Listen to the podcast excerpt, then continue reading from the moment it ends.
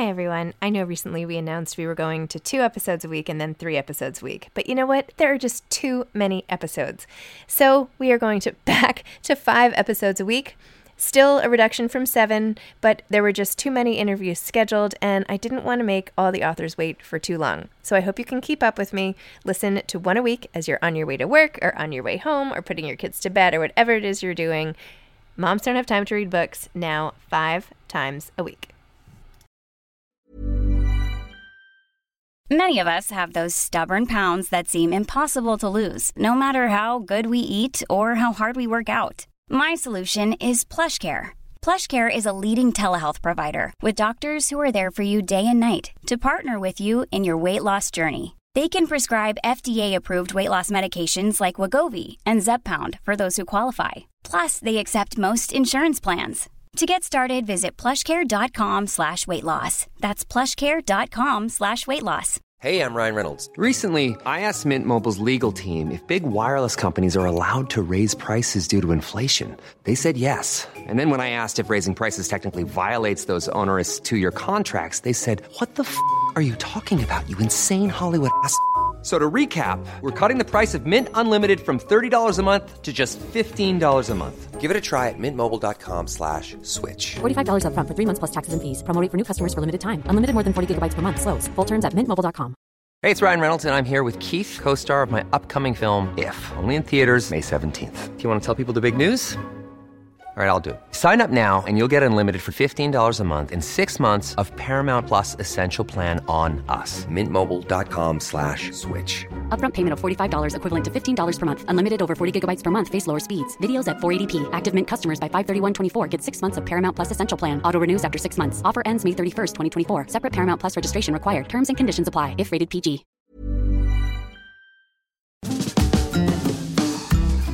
Hi, I'm Zibby Owens, the creator and host of the award winning podcast that you're listening to right now. Thank you so much, called Moms Don't Have Time to Read Books. It is a daily podcast, 365 days a year, and each day we talk to an author about all of the things related to their career, their book, their life, and more in 30 minutes or less because who has time? I am now an author myself, although I wasn't when I started this podcast. And you can get my new memoir, Bookends, a memoir of love, loss, and literature, wherever books are sold starting July 1st. And my children's book, Princess Charming. You can learn more about me at zibbyowens.com. But really, you're here to learn more about the authors, and that is what we're going to do. Also, be sure to check out all the other podcasts in the Zcast Podcast Network. You can learn more at zcastnetwork.com and definitely check out those shows as well. Lauren Belfer is the author of Ashton Hall, a novel. Lauren is the New York Times bestselling author of And After the Fire, winner of the National Jewish Book Award, A Fierce Radiance, a Washington Post Best Novel, and NPR Best Mystery of the Year and City of Light, a New York Times notable book, a Library Journal Best Book, a main selection of the Book of the Month Club, and an international bestseller. Belfer attended Swarthmore College and has an MFA from Columbia. She lives in New York City. Welcome, Lauren. Thank you so much for coming on Moms Don't Have Time to Read Books to discuss Ashton Hall. Thank you, Zibby. It's an honor to speak with you. And I just wanted to take a minute to thank you for all you do to bring readers and writers together. It's really extraordinary, the work that you've done. And I also want to tell you how much your memoir, Bookends, has meant to me. And if there are people listening who haven't had a chance to read it yet, I hope they'll read it very soon. The section about 9 11 was particularly powerful and meaningful for me. So I thank you for writing that. Oh, you're welcome. And doing that in addition to everything else you do. You're always, I think, giving to others. And I, I hope you never lose track of your gift as a writer. Oh, to, to share your experiences with the rest of us. It's very meaningful. Thank you. Oh my gosh, that is so nice. What was um what was your 9/11 experience like? Was it similar? Well, in fact, I was at my hometown, Buffalo, New York on 9/11. My first novel, City of Light, takes place in Buffalo in 1901 and it was made into a play that ran for 4 months at one of the theaters in Buffalo and that was opening night was 9/11. And as it happened, I was there by myself. My husband and son had come up for some receptions for the opening, but my son had to start school. So they went back and you know, everyone I knew was okay, but I wasn't able to reach my husband or speak to my son for a couple of days after that. And of course, initially, you had no idea what had happened. My husband had gone down to start jury duty that morning and got off the subway in lower Manhattan and saw uh, the buildings on fire and, you know, turned around and walked back uptown. But of course, as hard as this was for me and my family, it was nothing compared to what you went through, losing a very close friend. It's just horrifying. And as you say, it just vanished to thin air, finding out nothing. Uh, uh, uh sort of uh, chokes me up even now to think about that. Wow. Well, I am. Uh, I'm, it's not about comparing, right? We all just have it was a international event. It was a, a huge That's thing. Right. With it was horrific, the scale of of loss and the suddenness of it. So it it, it shouldn't be you versus me and at all. Right. I mean, it was you know it was we were all in it in different ways and different fears and experiences and so many people had it much worse than me for instance you know it's not like that it's not a sliding scale of, of trauma but um, that's um, right but you know just anybody feeling like they have lack of access to the people they love the most is just horrific. In this instance, in other instances, it's you know it's terrifying. It doesn't go away. So, I guess to transition to your book, you know, there's also a lot of scary stuff and trauma in this book as well. Um, Nikki, well, maybe you should tell what it's about, and then I'll go into my whole thing. Well, Ashton Hall is the story of a mother, Hannah Larson, and her young son, Nikki. Um, Nicky is neurodivergent, and so he sees the world differently from others. And Hannah has given up her career to care for him. Uh, the book begins when Hannah and Nikki go to England to care for an aging relative who rents an apartment at a stately home, the Ashton Hall of the title. Soon after they arrive, Nicky um, who's very curious and never obeys the rules. He goes exploring in a deserted part of the house and discovers a quite terrifying secret from the past. And then Hannah is caught up in unraveling that secret. And they, uh, Nicky and Hannah, learn what it's like to live in England, a very different culture, even though you know we all speak the same language. But the emotional focus of the book really is on the relationship between Hannah and Nikki, I wanted to write about parenting neurodivergent kids. You know, oh, many, many families experience neurodiversity, but I have found it's very seldom portrayed in fiction, particularly from a parent's perspective.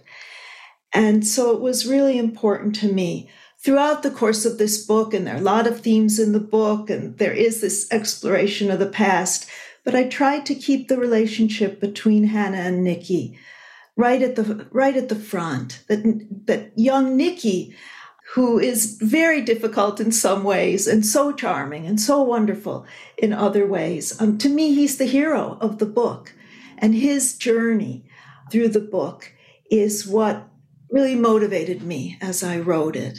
Huh. Nikki, you know, you do such a great job of of showing all the different ways where his neurodivergence, I guess, is is playing out and how even in those moments, like you have a scene at the beginning with uh, Peter, right? Peter was the boy who he played with in the maybe I got the name wrong, but anyway, they were they met each other. Yeah, Peter, um, whose mom was the Upper East Side mom with the oh, ponytail, right, right. right, And they so just even how something as simple as playing football spontaneously in Central Park with another boy can lead to one of his big outbursts because all of a sudden he became fixated on you know how many bridges or how many signs there were in in Central Park and and how Hannah knows it's coming. She can like she feels those beginning inklings and and is like bracing herself because it could go in so many different ways, including Nikki harming the other boy. And then, in fact, throughout the book and even towards the end, when Nikki does in fact inflict a great deal of harm on on himself and the mom, and not to give anything away, but like I mean, that scene in particular was so powerful. And what do you do when the person you love has something going on with them that it makes them hurt themselves and the ones they love, even though they don't mean it? What do you do with that? And how do you parent your way through it? How do you navigate that and keep your love intact and yet you know all all of that and you know even hannah at one point says like of course like of course she would put herself on the line. It's her it's her child. Like whatever he needs to do, she'll be there. So I don't know, talk a little bit about that. Well, I it's very very hard to be a parent of a child who has these issues because you you always want to be there for them. And they do often have these swings. Now, I want to be really quick to say that well, I guess to begin, to say that um, the ideas of neurodivergent, neurodiversity, those are new terms. And as I talk about the book, I find that a lot of people have never heard those terms before. So maybe it, I, we should say at the beginning that neurodivergent, neurodiversity, those are umbrella terms, and they encompass autism, ADD, ADHD. And I think that neurodiversity is a really good term because no child is just one thing. You know, you can't, I don't think it's right to just label kids and say, oh, you, you know, you're autism spectrum, you are ADD, and limit them because kids are always evolving. Obviously, I mean, they're alive, they're growing, they're changing every day. And when I portrayed Nikki, I wanted to show him as a little boy, eh, just like any other little boy. But he has these extremes of behavior when something triggers him. And at those moments, his life is, he kind of escapes himself. He, he doesn't even understand himself at those moments. And Hannah, as his parent, as you say, she knows it's coming and she's waiting for it and trying to react in the best way that she can. She so often feels like a failure as a parent. And I, I think one of the hardest things for parents of neurodiverse kids is that they get so little support from the outside, from other parents. You know, they're often told, um, well, you know, you should just give that kid a slap. You know, give him a spanking. Older people say that, not younger people. You know, you're not giving enough discipline.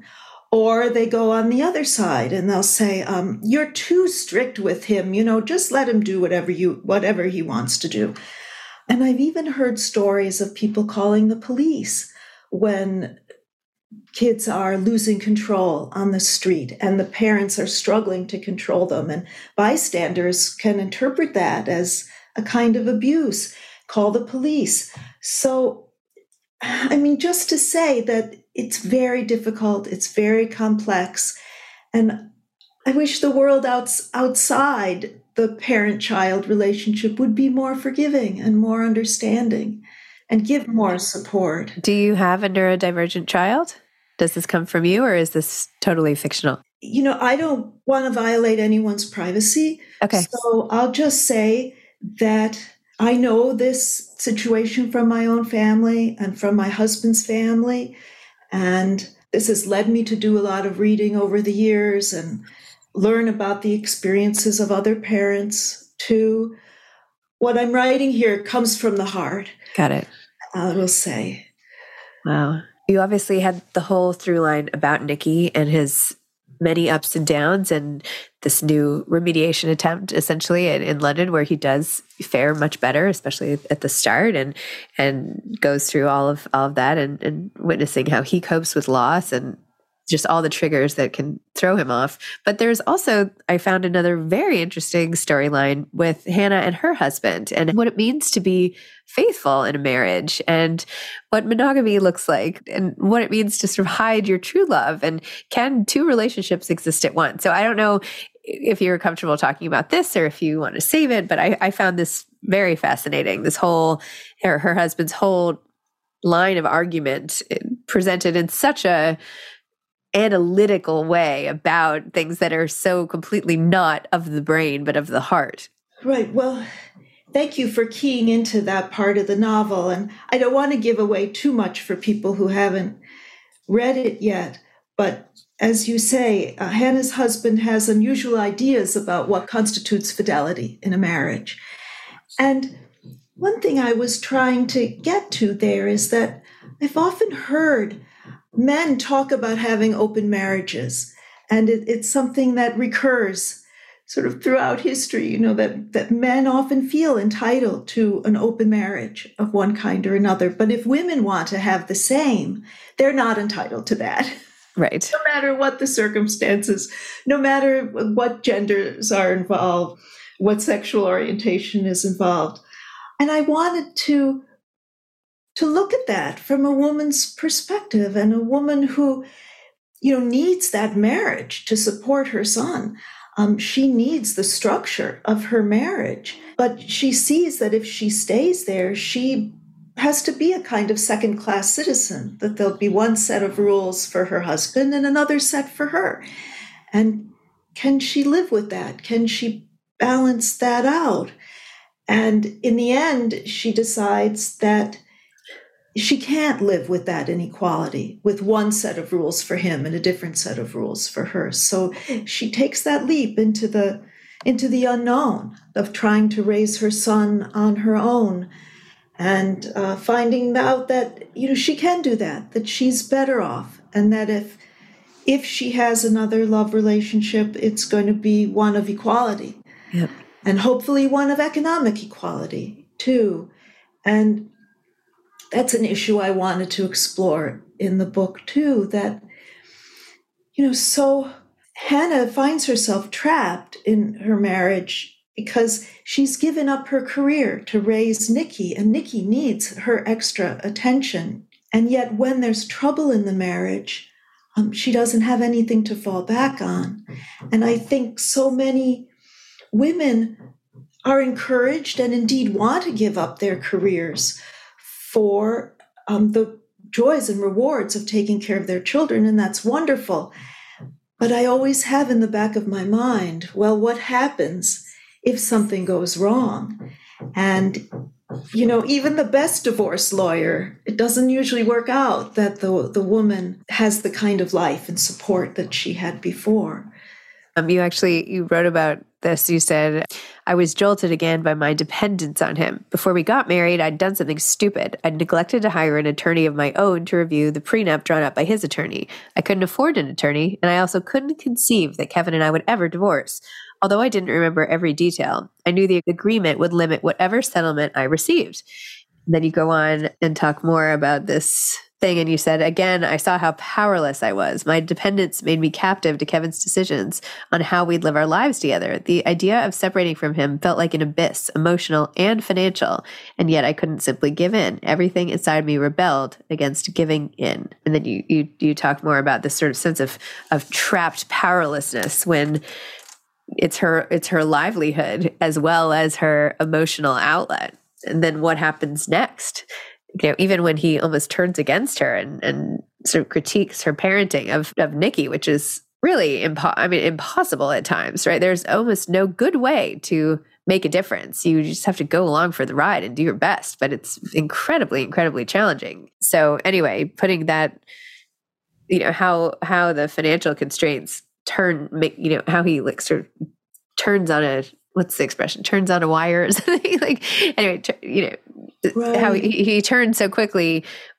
when he feels threatened and uses that to fall back on, which I found particularly despicable. Imagine the softest sheets you've ever felt. Now imagine them getting even softer over time. That's what you'll feel with Bowl and Branch's organic cotton sheets. In a recent customer survey, 96% replied that Bowl and Branch sheets get softer with every wash. Start getting your best night's sleep in these sheets that get softer and softer for years to come. Try their sheets with a 30-night guarantee. Plus, get 15% off your first order at bowlandbranch.com. Code BUTTERY. Exclusions apply. See site for details. Ryan Reynolds here from Mint Mobile. With the price of just about everything going up during inflation, we thought we'd bring our prices down. So to help us, we brought in a reverse auctioneer, which is apparently a thing. Mint Mobile unlimited premium wireless. Ready to get 30, 30, bit to get 30, bit to get 20, 20, 20, bit to get 20, 20, bit to get 15, 15, 15, 15 just 15 bucks a month. So, Give it a try at mintmobile.com slash switch. $45 upfront for three months plus taxes and fees. Promo rate for new customers for limited time. Unlimited more than 40 gigabytes per month. Slows. Full terms at mintmobile.com. This episode is sponsored by BetterHelp. Sometimes we all have stuff we need to get off our chests. Even if we don't think it's interfering with our daily life, there are some things you just haven't processed, be it grief or trauma, eating disorders, anything. It might be time to work on those things, and I have a solution for you therapy. Online therapy by BetterHelp. It's designed to be convenient, flexible, and suited to your schedule. I took the brief questionnaire online where there were, I don't know, 20 questions. It didn't take long at all, maybe three minutes. And then I got matched with a therapist who could help me work on whatever. I picked trauma because even though it happened in 2001, I am somehow still not over the loss of my friend on 9 11. And it is what it is. BetterHelp is going to help. And I am so excited, especially because with my special code, instead of $80 a month, it is 10% off, $72 a month, which is so much less than traditional therapy. And you'll get a perfect therapist for you. There are 35,000 therapists to choose from, so you'll find the right one. Get it off your chest with BetterHelp. Visit betterhelp.com slash moms don't have time today to get 10% off your first month. That's betterhelp, H-E-L-P dot com slash moms don't have time. Right. You know that I often find people on the outside of a situation like this, it's the same as I was saying with Nikki. You know, people will say, well, just leave him. You know, what you know, why doesn't she just leave him? Or they give you that sort of harsh advice when life is so complicated Right. for women and for wives. It's, it's never that easy just to say, you know, oh, you know, he's he's being horrible, just leave him. You, you can't. I mean, once you've created a family and you're enmeshed in it, and as a mom, you know, to take such responsibility and, you know, you don't want to give up these things your child needs. So it it's so, so hard, I think. And and again, I wish people on the outside would be more supportive to say, this is really complicated. You know, all these things that you're weighing. There are no snap judgments here, no quick resolutions. Yeah. So, Lauren, it must have taken you a while. This novel has so many layers and settings and feelings and plot twists and all of that. Tell me about the writing of it. Well, I really, you know, I first got the idea when I was in my early 20s, and I received an invitation from an acquaintance to stay at an- a private apartment at a, a British stately home called Blickling Hall. And I don't know about you, Zibby, but when I was growing up, I worshipped all things British. You know, Yes, I was a royal shows, fanatic. The royalty, exactly. And so when I received this invitation to stay at Blickling Hall, I was completely thrilled. And because I was staying in a private apartment, this is, it's still incredible to me to think about this.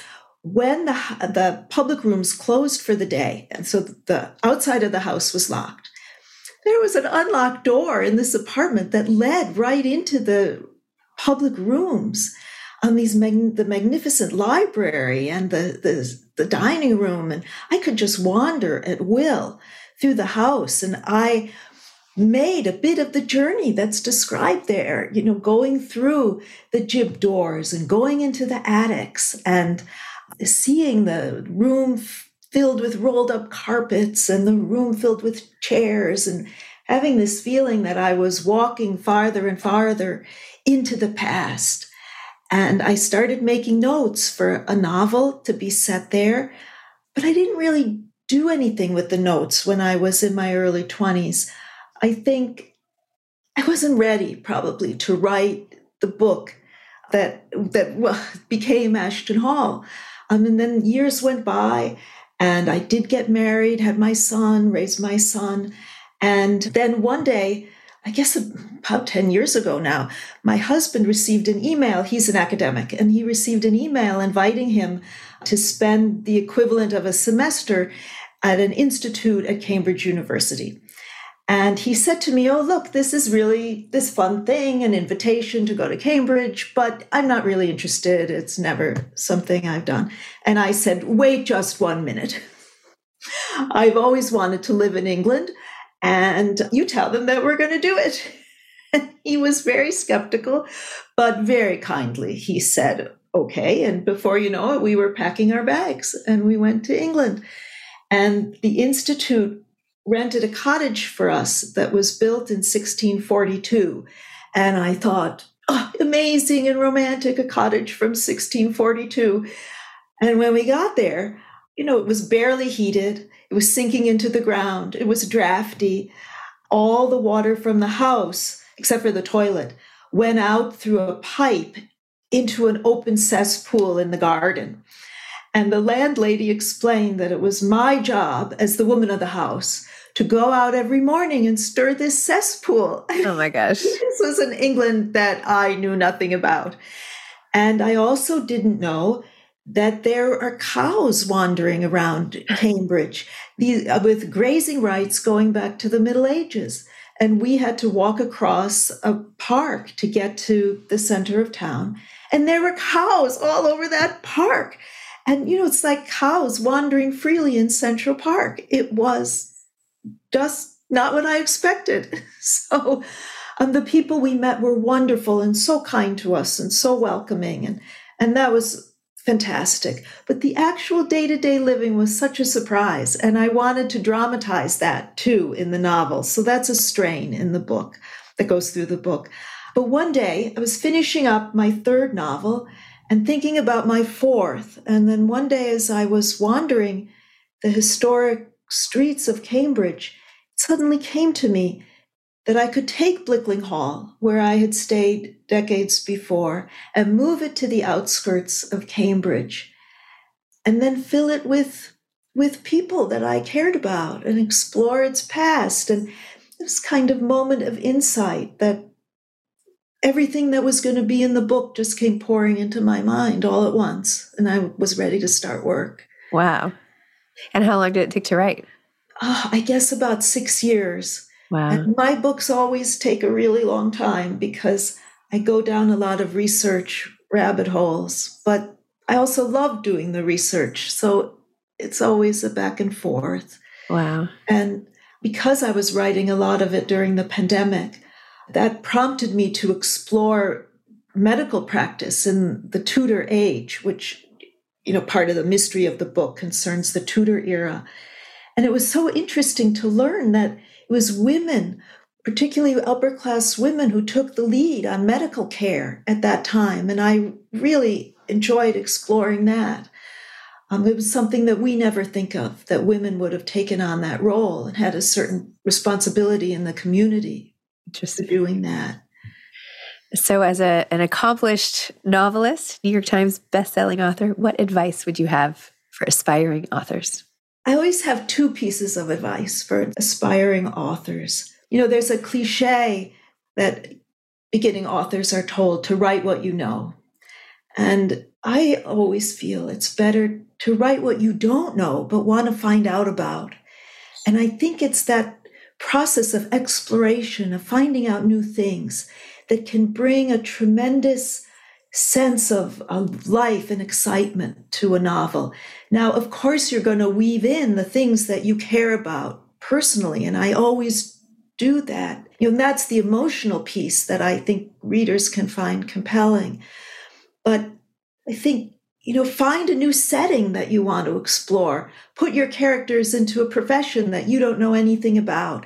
And I think that really opens doors in your mind.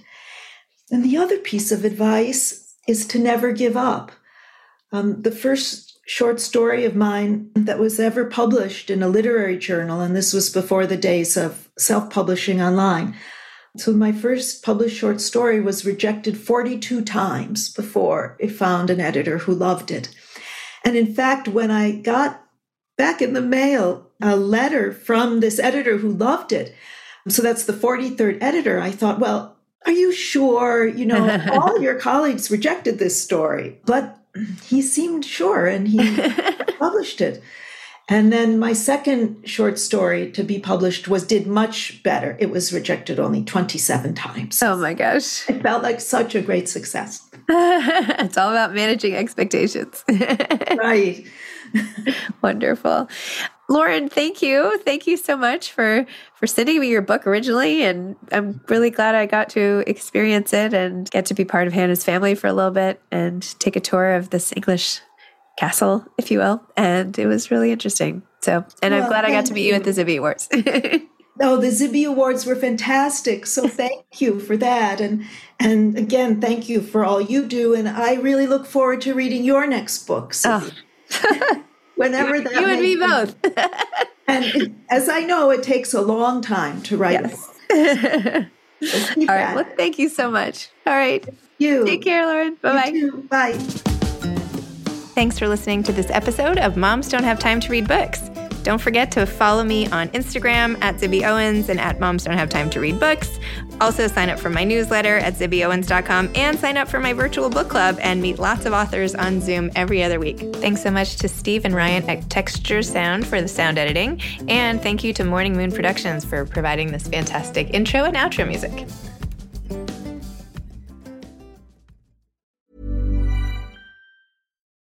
Why don't more infant formula companies use organic, grass fed whole milk instead of skim?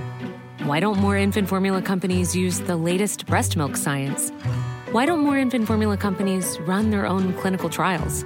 Why don't more infant formula companies use more of the proteins found in breast milk? Why don't more infant formula companies have their own factories instead of outsourcing their manufacturing? We wondered the same thing. So we made ByHeart, a better formula for formula. Learn more at byheart.com. This message comes from BOF sponsor eBay. You'll know real when you get it. It'll say eBay Authenticity Guarantee. And you'll feel it.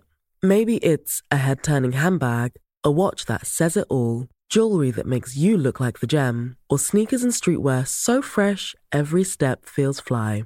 eBay gets it. So look for the blue check mark next to that thing you love and be confident that every inch, stitch, sole, and logo is checked by experts. With eBay Authenticity Guarantee, you can trust that feeling of real is always in reach. Ensure your next purchase is the real deal. Visit eBay.com for terms.